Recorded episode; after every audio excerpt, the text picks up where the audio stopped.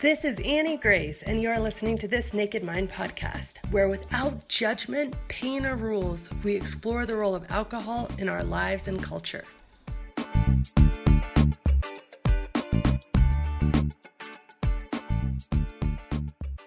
This is Annie Grace, and I am answering readers' questions. Today, I have a question from a girl, I'm going to call her Kay to protect her privacy, but uh, what's happening is every single day, you know, she has this incredible resolve not to drink. And then by the end of the day, it's almost overwhelming this desire that drinking is going to make her happy and feel better. And despite all her conscious intentions, she just cannot understand why she finds herself drinking every single night and why she just so desperately wants to be drinking every single night um, and why it feels just like such deprivation and heartbreak not to be drinking. So she asked recently, she said, Can somebody please give me the, the concise scientific reason that this is happening in my brain? That despite my best efforts and intentions, I just cannot put down the drink at the end of the night and I can only go a few days at a time. Um, so I have a few a few things and I'm going to try to make this as as simple but thorough as possible. So there's there's three main points I want to make on this one. First of all, is this idea of of dopamine, and so we generally know about dopamine because we think things like exercise release dopamine, things like um, pleasure releases dopamine, and so for a long time, scientists actually thought that dopamine was the chemical that made you like something and enjoy something. But actually, more recent studies have shown that dopamine is the chemical that motivates us and has us seek things, but isn't necessarily tied up with actually enjoying things. So there's a big difference between wanting something and actually enjoying something. So your desire, and when you were first drinking, um, you probably had a glass of wine and you wanted it, you desired it, and then certain things happen when you drink a glass of wine that we'll get into, and they release certain chemicals in your brain. And so you enjoyed it too. So wanting and liking were together. But what happens over years and years of drinking is that wanting and liking actually become separated. And so you can really want something you don't even like. I remember this was true in my drinking days. I desperately wanted a drink at the end of the day. It felt like I would be just miserable if I didn't have a drink. And it was the key to my happiness. But I didn't even like it, even after the first drink or two. I remember doing voice memos to myself or taking videos of myself or journaling, being like, ah, just like, I don't even like it anymore. So I couldn't understand what was happening. So if you think of dopamine, dopamine evolved to help us survive. So if you think of cavemen, for instance, cavemen were going along and say they were um, trying to find a spring. So they were trying to find some water source. And so they were walking through the woods or something and they found water. And what happened was there was a huge rush of dopamine.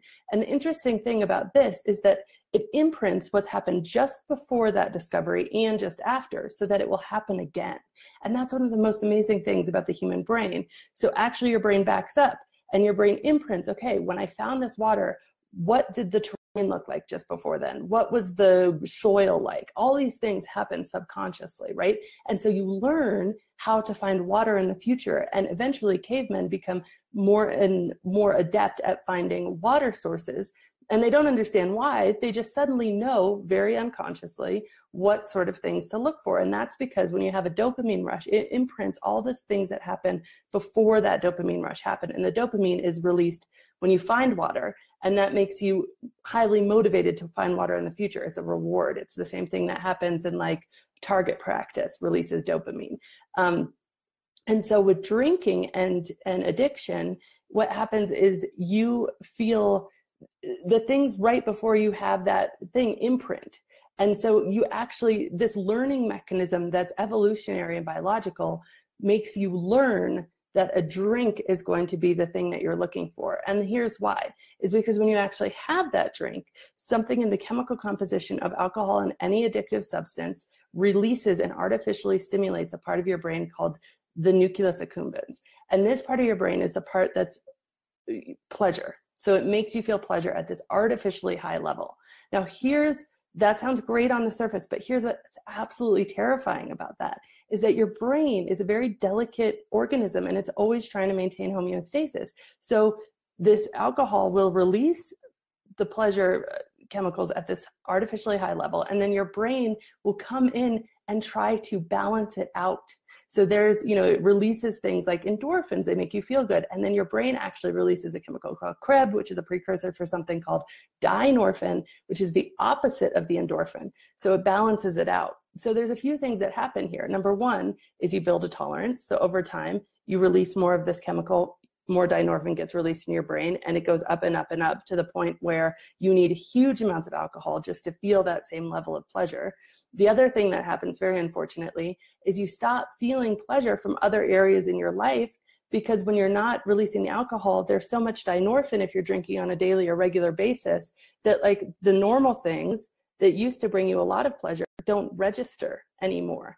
And so the only thing that makes you feel good when you're drinking regularly becomes alcohol. And this is what people report. They report they can't even find pleasure or enjoyment in life unless they're drinking. And this is why you need a break that's long enough to allow your body to really heal. And um, the, the amount of time it takes is, is different for people depending how long they've been drinking. But just understand this fact that as soon as you release the artificial stimulation of your pleasure center, your brain compensates for it.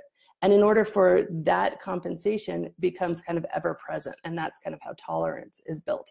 And then there's a third thing that happens in your brain. And this is a very abbreviated sort of summary, but I'm trying to make this as, as succinct as possible. Um, and the third thing that happens in your brain is that alcohol actually damages your prefrontal cortex. And this happens when you're drinking. This is why after one or two drinks, it's much harder for you to resist the third or fourth. There's a lot of reasons for that, but one of them is because the alcohol itself actually impairs the part of your brain that is responsible for making just good decisions. That's your prefrontal cortex. It's the human thinking part of your brain as opposed to kind of the reptilian part of your brain that's just acts on in- instinct.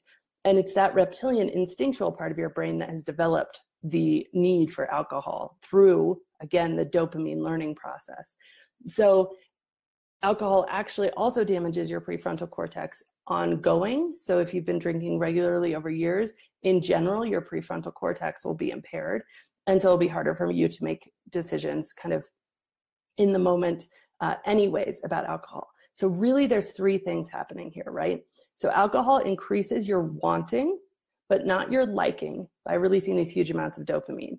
And eventually, because so much dopamine is released over time, your brain um, retracts some of its dopamine receivers so that you need more and more alcohol to even get the same kind of to fulfill the craving that's because your brain has been so bombarded by this rush of dopamine that happens through drinking that it it actually takes away dopamine receivers. So they see this in very severely chemically dependent drinkers. They don't have as many dopamine receivers. They can't feel that kind of instinctual craving as, as much. I mean, they feel the craving obviously very strongly but they don't feel kind of the other things that come with the dopamine release the things that are the things that keep us um, the, the liking part that goes away completely and you're just stuck with the wanting.